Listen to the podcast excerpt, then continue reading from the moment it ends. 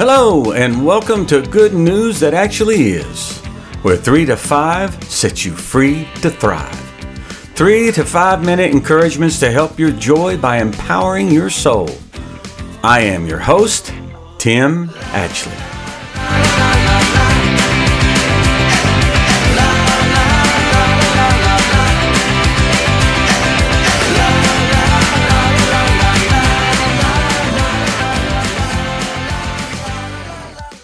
All need someone in our life that we feel confident we can trust. And that's something every human being wishes to have. And whenever we experience a lack of trust in a relationship of great importance, we struggle in our soul. It happens every time. Anytime a person proves they can't be trusted, your relationship with them suffers. And if you know someone whose word has been proven unreliable, you find yourself unable to put stock in anything they tell you. That's not a secure feeling relationship.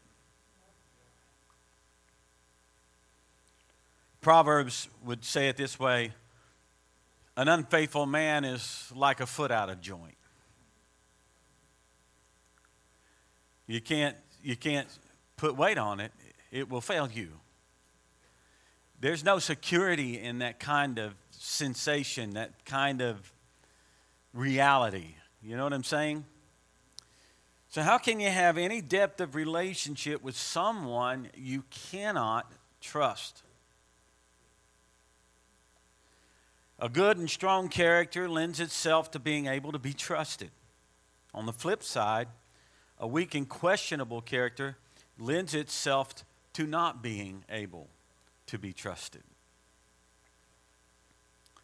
There's a lot of people that have ruined their ability to be trusted that would claim that they're being unloved by those that don't want to give the lion's share of their time to them anymore because they've proven so unreliable and even at times dangerous. Such is life today. So when a person is in a relationship where there is no trust, it's usually because the untrusting person fears breaking free of that relationship for one reason or another. And we see this in abusive situations in life uh, although there's no trust, the person remains in the relationship out of fear. But there's no warmth of love in those types of relationships. And when you're in the mix of that kind of relationship, you don't walk away the impression those people really like each other. They're really appreciative of what, very honoring and respectful of one another. You don't get that impression at all, do you? It feels awkward when you're in that situation. Now, this is what dead religion offers and why fear is so it's used so wide, widely within dead religion the only way to keep people is by making them fear what happened what would happen to them if they left that's the idea dead religion doesn't equip you to seek and understand real relationship with god as your father that's not what they're there to do they would rather you view God as one who's more ready to punish you than he is to love you. That's dead religion. Now, my mom lived for many years with my abusive dad because she did not know what might become of her or her boys if she were to leave him. She stayed with him out of fear. There was no warmth of love evident, no depth to their relationship due to the lack of trust between the two of them. There was only accusation and suspicion. See, where there's a relationship with no warmth of love due to mistrust being basically the fruit of it, which is because somewhere along the line character wasn't there. You know what I'm saying? The, the fruit of a situation like that is suspicion and even accusation. You know, therapists the world over say that a person is only as healthy as their closest relationships. If we want to know how healthy your soul is, all we need to do is find out who your closest relationships are. If a person has unhealthy, untrusting relationships, they themselves are not healthy. What would make you so needy that you need an untrusting, dangerous relationship in your life? That's not healthy. Therapists also state that current circumstances are not the reason for an unhealthy mental state. They have concurred that an unhealthy mental state is due to a person lacking someone they can trust and be open and honest with. And these situations lead a person to feeling very alone and unconnected, even if they're surrounded by people. Because trust is what connects us. It is not sameness.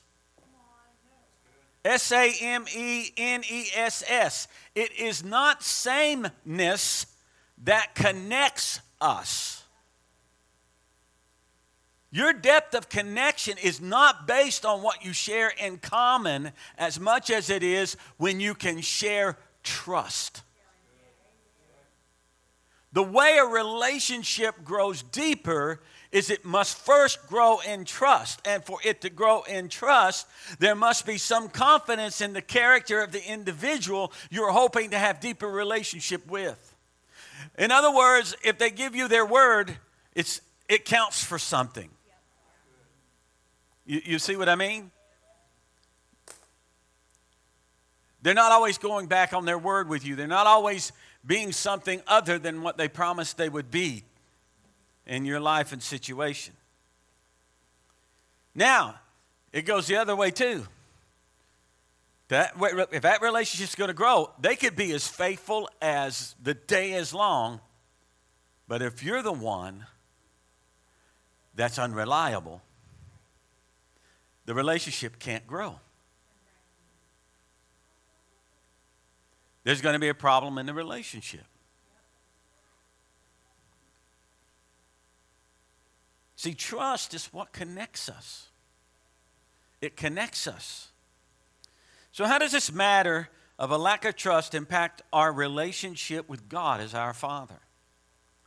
How does it impact our affections for Jesus?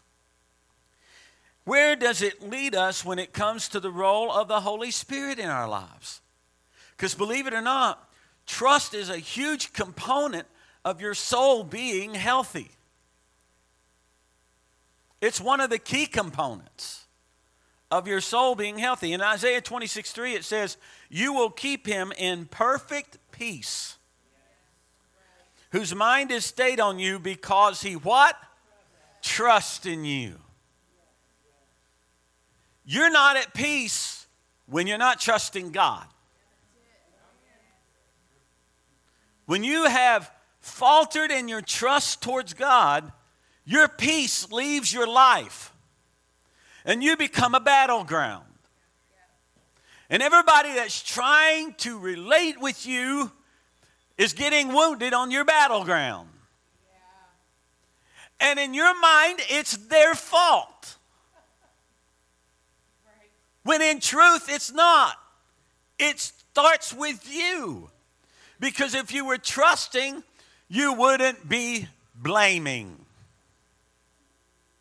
so frequently so often. You wouldn't be criticizing so freely. You wouldn't be complaining so avidly about how they're not doing enough for you in life. When we get away from our trust in God, it doesn't just affect our soul, it starts to affect all the relationships in our sphere.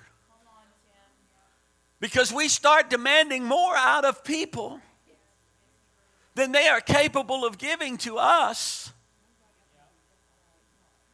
which puts undue strain on that relationship and causes us to bring accusation to the forefront saying that they don't love us they must not care about us they must or they would otherwise they would you fill in the blank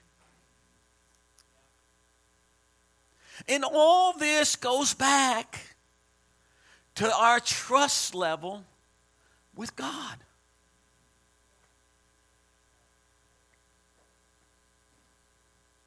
I believe one of the more healthy disciplines a follower of Jesus can engage in is recounting the faithfulness of God in their lives. See, we can tend to forget things fairly easy if we ignore the significance of them when they occur. You can. And the way you know you're getting into a, a problem situation in your own soul about this is when you hear somebody being positive about the things God has given them and it aggravates you.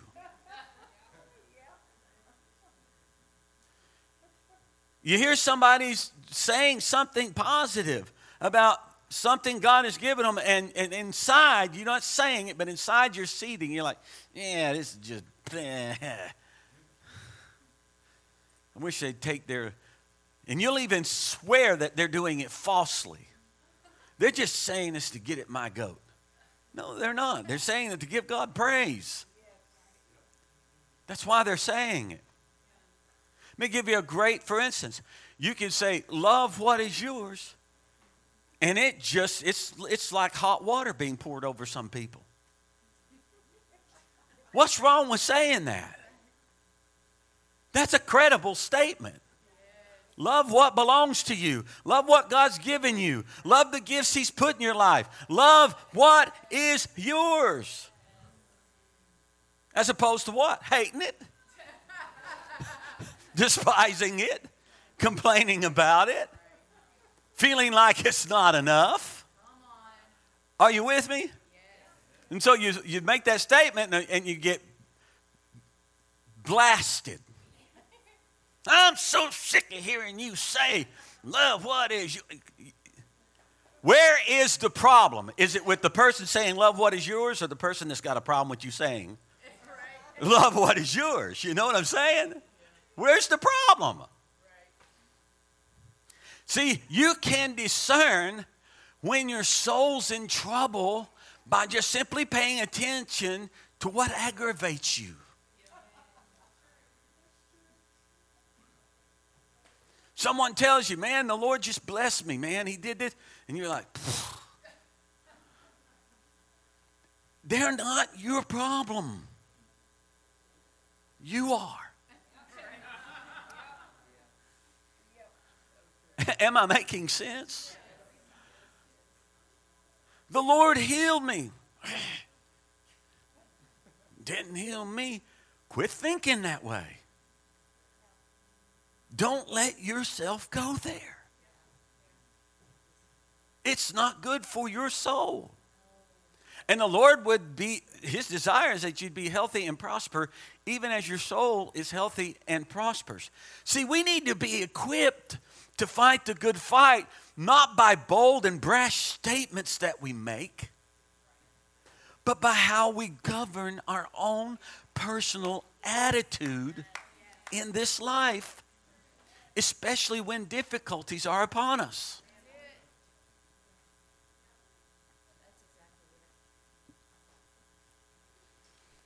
We tend to forget things fairly easily if we ignore the significance of them when they occur. And this is why giving thanks, thanks to God in recognition of, of God being at work in our lives is such great value to us.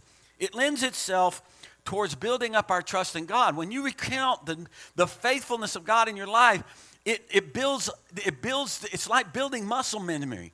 Eh, when you do something repetitively, I was teaching my grandson about throwing the football. I said, You need to get your mechanics down. You need to make sure you got the laces in the right position. Your fingers are spread just so, because you get power on the throw when you release the football. You've got to go through, and just going through the mechanics. And I said, If you do this repetitively, you practice this, before long, it's just second nature.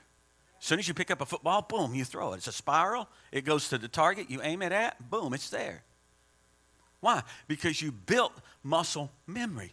You build into your soul a spiritual memory. You build it in. And the way you build it in is through thanksgiving and praise. You build it in. You build it in. Even when the times are difficult, you build it in.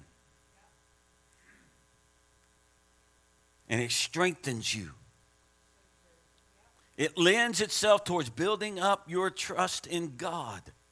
it seems to fit right in with the counsel of Scripture in Proverbs 3, verses 3 through 7, where it says simply this Let not mercy and truth forsake you.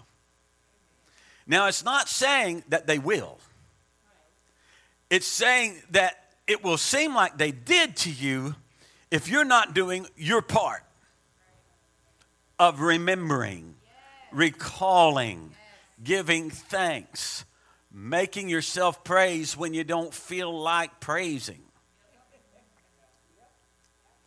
Bind them around your neck. Write them on the tablet of your heart. And so find favor and high esteem in the sight of God and man. People love to be around pleasant people. They run from complainers. Sane people run from critics and complainers. I don't know anybody says, I just can't wait for Friday night to get here when we get to have dinner with my, my most avid critics. They're just going to roast me all night. They're going to tell me everything I did wrong, how imperfect I am, how ugly I look.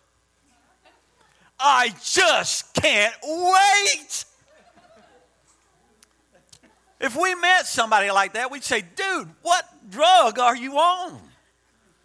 What is wrong with you? But how many people can't wait when every time you've been with this particular person, it's been an uplifting, encouraging, strengthening encounter? To my shame, I have to admit, my mower broke down again. I was working on it just the other night. Timothy wanted to come over and see what I was doing, and the girl said, You don't want to do that. I said, No, it's okay. They said, Nah, he doesn't want to do that because their anticipation is, is if I get aggravated with the mower, it'll be an unpleasant experience. But I really was in a good attitude about the mower. But I've been in enough bad attitudes before that. You follow what I'm saying? What was their reaction based on past experience? You don't want to hold the flashlight, trust me. right? So if I'm going to get rid of that, I have to create some pleasant experiences with holding the flashlight. I'll have to be able to produce that, or there's going to be a, a reluctance to want to do this with me, right?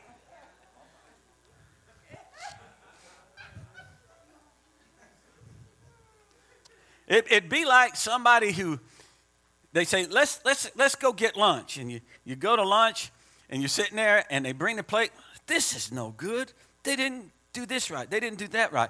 I hate this. I think I'll send this back. Send that back, they bring another, you send the next one back, and the person across the table is just embarrassed to beat the band.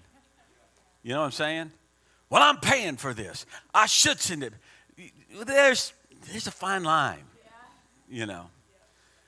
So they're like that, and then they turn around and say, you know, we ought to do vacation. And you're like,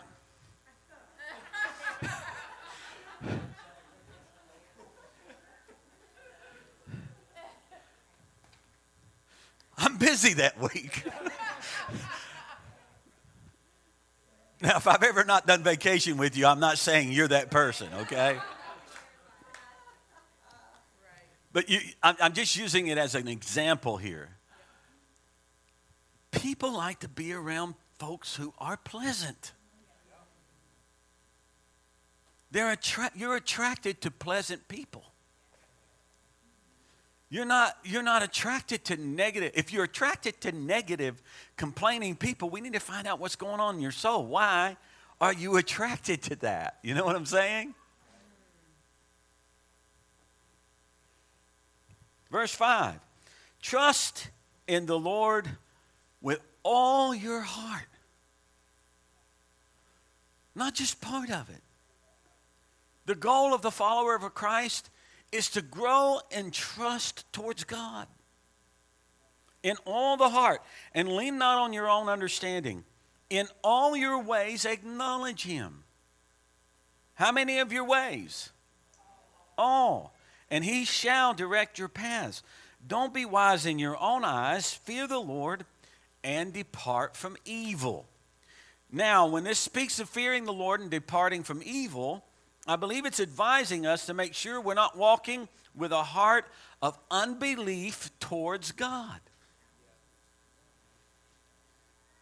We shouldn't walk in unbelief towards God the Father or Christ the Son or the Holy Spirit because all three are God. This is not about, well, I'll trust the Father because he's a nurturing part of the Godhead. I'll even trust the Son. He was willing to lay down his life. But that Holy Spirit thing, I'm not so sure about. No, it's all three. God is who God is, He's all three. We don't pick and choose. We train our heart to trust.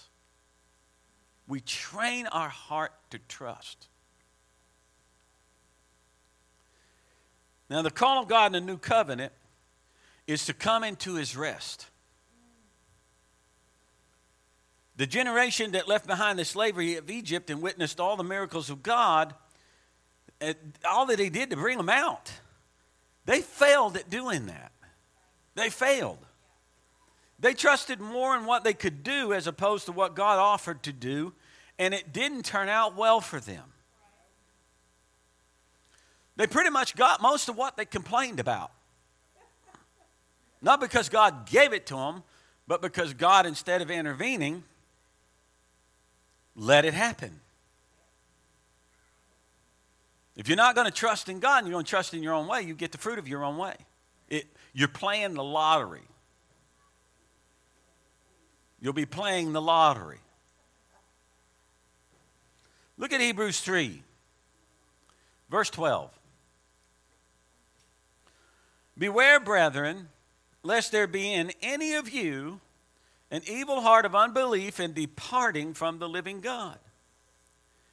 But exhort one another daily while it is called today, lest any of you be hardened through the deceitfulness of sin. For we have become partakers of Christ if we hold the beginning of our confidence steadfast to the end. While it is said, Today, if you will hear his voice, do not harden your hearts as in the rebellion. Don't start questioning God's goodness. Don't start questioning God's faithfulness. Don't start questioning God's reliability. Don't start questioning his mercy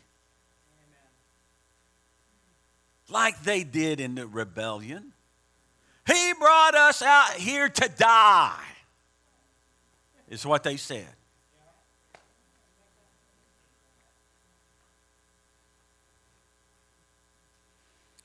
God is most glorified when we are at rest because we're trusting in what He has said and done on our behalf. And when we take Him at His word, He is glorified. It testifies to His goodness, ability, and reliability. In Creole, they, the way they say this is they say bonjibon tuta, tuta bonjibon. Bonjibon tuta, tuta bonjibon. God is good all the time, all the time, God is good. These are people under dire straits. They're wondering from week to week how they're going to feed their families. You know, is another earthquake going to hit because they don't have anything already as it is? And if that comes, then they're living out under the stars subject to the elements, and then a tropical storm or hurricane could come in right on the heels of the earthquake, like it recently did, while you're living under the stars. And they're going around saying, Banji Ban Tuta. Tuta Banji Ban.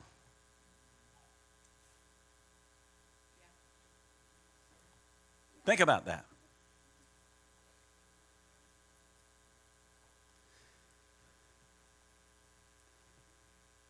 When we take God at His word and we trust Him, the circumstances can't dictate how we should feel, how we should respond, or how we should carry ourselves. We get to walk in confidence and quietness, knowing that whatever comes our way, God is with us and He will bring us through. He's going to bring us through. Now, if we're meant to fight, He'll direct us on how to go about it so that it's evident He won the battle. He doesn't call us to act like the world acts. He, he doesn't expect us to take on a Hollywood action movie star attitude and demeanor about it. Trust me, you don't want to say to the devil, Go ahead, make my day. He'll take up the challenge. And when you speak that way in a lack of humility, you're not up for the challenge.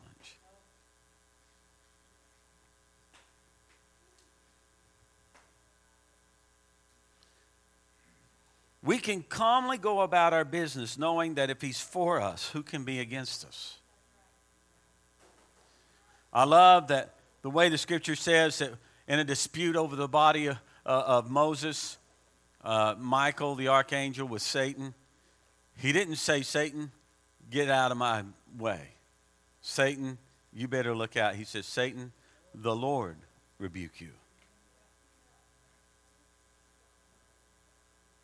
And it's in the context of a scripture of, of people who cannot recognize dignitaries, authorities, etc.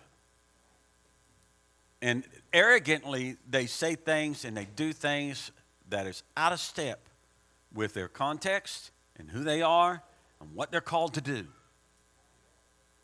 Do you know what you're called to do? Or are you trying to fight somebody else's fight? You're not called to fight somebody else's fight. You've not been given authority for that battle. You're given authority for the battle that God put you in. And you better know which one He put you in if you're in one. You better start asking yourself, Am I in the right fight? Did God call me to this fight? Your soul might be about to suffer needlessly because you're on the wrong hill. Man, I'm giving you some good tidbits of wisdom here if you'll take it this morning, okay?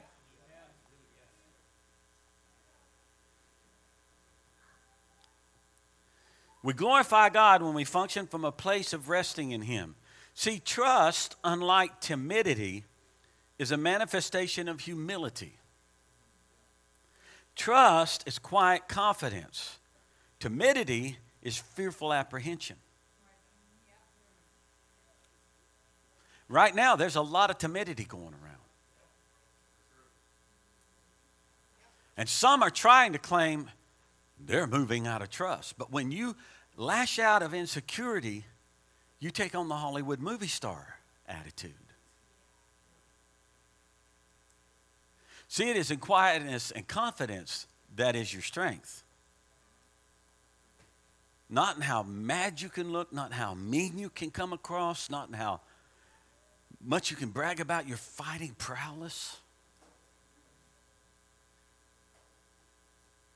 See, the devil gets nervous when he can't rattle you. When he can't jerk your chain, he's like, uh oh. This one's gotten hold of something. This one's gotten hold of something. Trust, unlike timidity, is a manifestation of humility. It's like Earl Cullum when he was in Mexico and his camper got pulled over and a young man is poking him in the gut with an automatic weapon and saying to him in Spanish, You know, what do you think about this? And Earl just very quietly says, I think it's perfect evidence of how your mother raised you.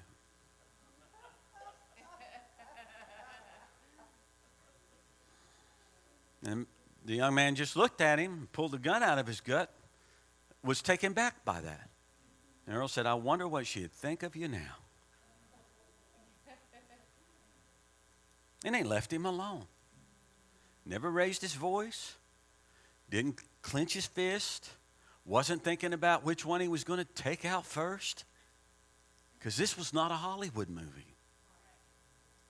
This was a real threat with real bullets, with real stuff.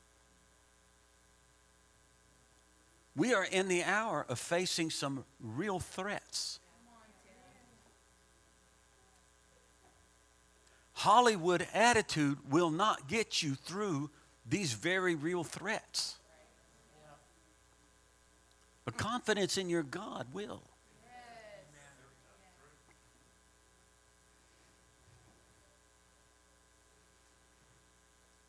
Trust is quiet confidence. Timidity is fearful apprehension.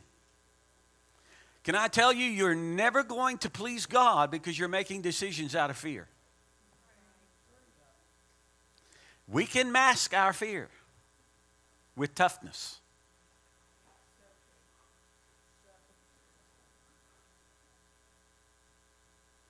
I remember being surrounded by about 13 guys in a skating rink one time, all telling me what they planned to do to me. I was scared to death. But how did I mask that fear? With toughness. So I bent down and started unlacing my skate. They said, What are you doing? I said, When I get these skates off, the one that was talking to me first, I said, You're the first I'm going to kill. And then I'm going to start with you and you and you. All the time, scared to death. Hoping that this is going to work. Maybe if I'm just crazy enough. And sure enough, the one with the biggest mouth backed away. Because, see, they had no discernment to know that I was saying and being tough because I was scared half to death.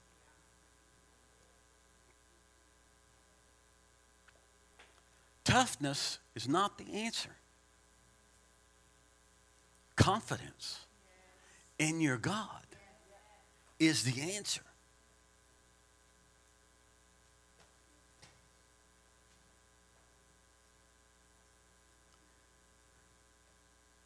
Hebrews 4 1 and 2. Therefore, since a promise remains of entering his rest, let us fear. Lest any of you seem to have come short of it. The thing to be afraid of is not what's happening in our world right now. The thing to be afraid of is I will get outside the place, the realm of his rest because of it. That's the thing to fear. You can't pretend away what's happening. You can't isolate yourself su- sufficiently enough to escape it all. You can turn off the news. You could abandon social media. But as soon as you go to the grocery store, you're going to run into it. Yes. As soon as you go to the workplace, you're going to run into it. You're going to encounter challenges, and they are going to increase in number. I'm not saying this to scare you, I'm saying this to prepare you. They're going to increase in number, and the only way you're going to know how to deal with each and every one is, is if you're growing in your trust towards God. Because then and only then can you quietly and confidently navigate your way through the complex issues of our day. You will have an answer.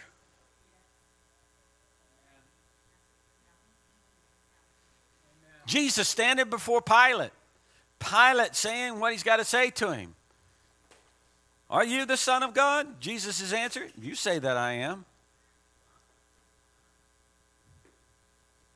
He's calm. He doesn't say, You say I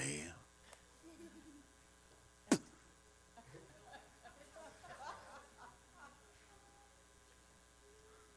None of that. Just, you say I am. Are you the king of the Jews?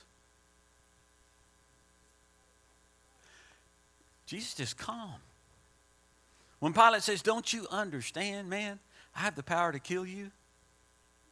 Jesus is very matter of fact say, You don't have any power unless my Father gave it to you. Therefore, those who handed me over to you are more guilty than you are.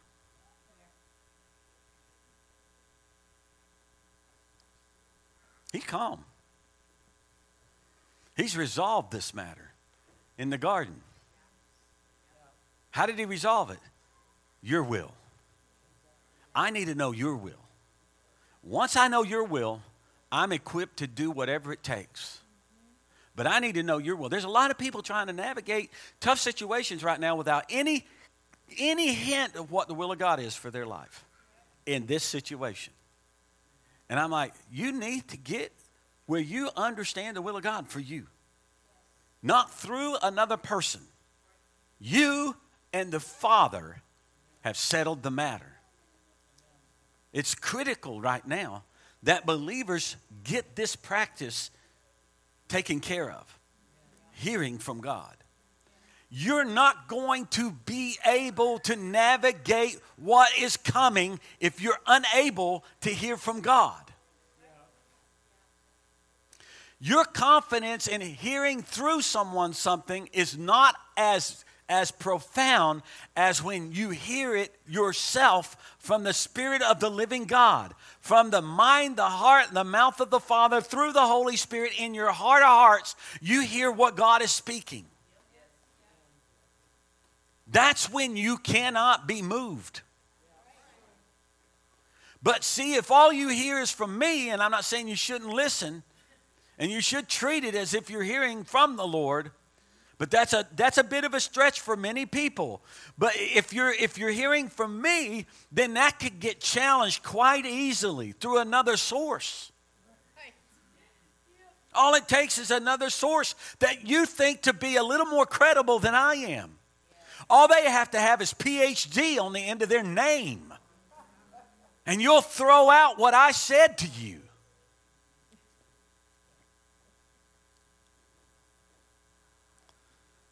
You need to hear from your Father. You need that relationship so active and alive, so vibrant in your own being that you are being guided by Him in your decision making processes.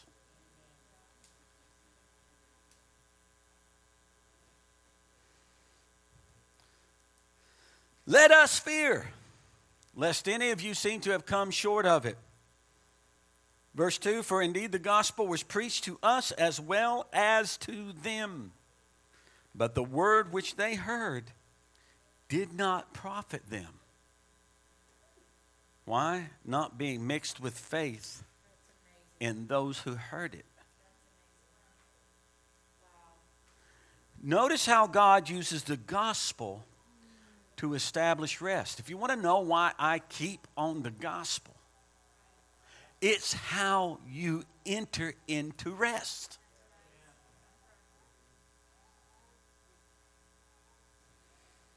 It's the good news of what Christ has done that allows us to cease from our own works.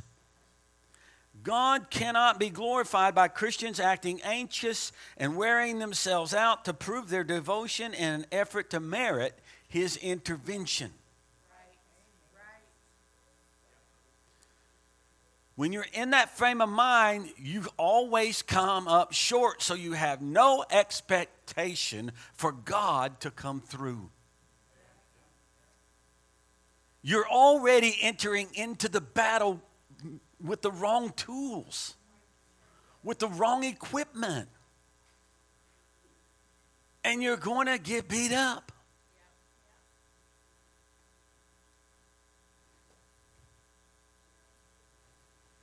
Rest requires us to stop trying to merit. Stop. Trust. Hebrews 4:10 says, "For he who has entered his rest has himself also ceased from his works as God did from his on the Sabbath day." God is honored when we trust him believing in his good character revealed through Jesus. It pleases God when we respond to circumstances and situations from a place of faith and trust in him. It pleases him. And that's why we need to ask ourselves what would a confident gospel based response look like in this situation? What would it look like in this situation? How did Jesus respond to sickness? How did he respond to demonic oppression and possession? How did he respond to the need of hunger? How did he respond to the need for a miracle? What was his testimony of the Father in all of these situations? What was his testimony? Jesus came to reveal the Father to us, and he provided clear evidence of the character of God as a Father. Jesus endured a lot to make sure we would know what the character of the Father looks like in action. Not just in theory, but in practice. He wants us to have a healthy relationship, not a religious one. Religious is just knowledge based. It's the idea that if I can understand the text, that's as good as. No, it isn't. Relationship breeds faith. Religion can breed knowledge while doubt and death remain. You don't believe me? You can talk to religious people that will tell you, well, the gospel is that Jesus Christ, the Son of God, came and died on the cross, rose again the third day, ascended to heaven. He's coming again soon. And if you believe in him, you can be saved. And I sure hope that I get to heaven. Really? You hope you get to heaven? You're saying that you understand that the message of the gospel is Christ did it all, but what would keep you at it? Well, I, you know, I'm, I don't always live the Christian life the way I ought to. I don't pray as much as I should. I don't read the Bible like I ought to. I know I should do better, but it's hard for me sometimes, and I can't. I can't get beyond it. I've got this issue playing out in my life. I just can't. I can't get past it. I can't. So you're identifying with your failure, like a. That's religion. Identi- religion wants to identify with your flesh. Relationship wants to identify with who you are now that you are in Christ. And when you start getting to that place where you're realizing this is who I am, now that I'm in Christ, you live beyond and above that place that you've been prisoner to for so long. That's how you break the chains. That's how you break the chains. The more you trust God, the more you love Him. In any relationship where trust grows, love for one another increases. Thanks for tuning in today. Never forget that you are loved by a faithful God whose obedient Son, Jesus Christ, willingly died on a cross so that you can live today and always from the abundance of His life in you. Please subscribe and share this with others so that they too can experience the three to five that sets you free to thrive. And be sure to tune in next time to Good News That Actually Is. Please visit us at our website, goodnewsthatactuallyis.com.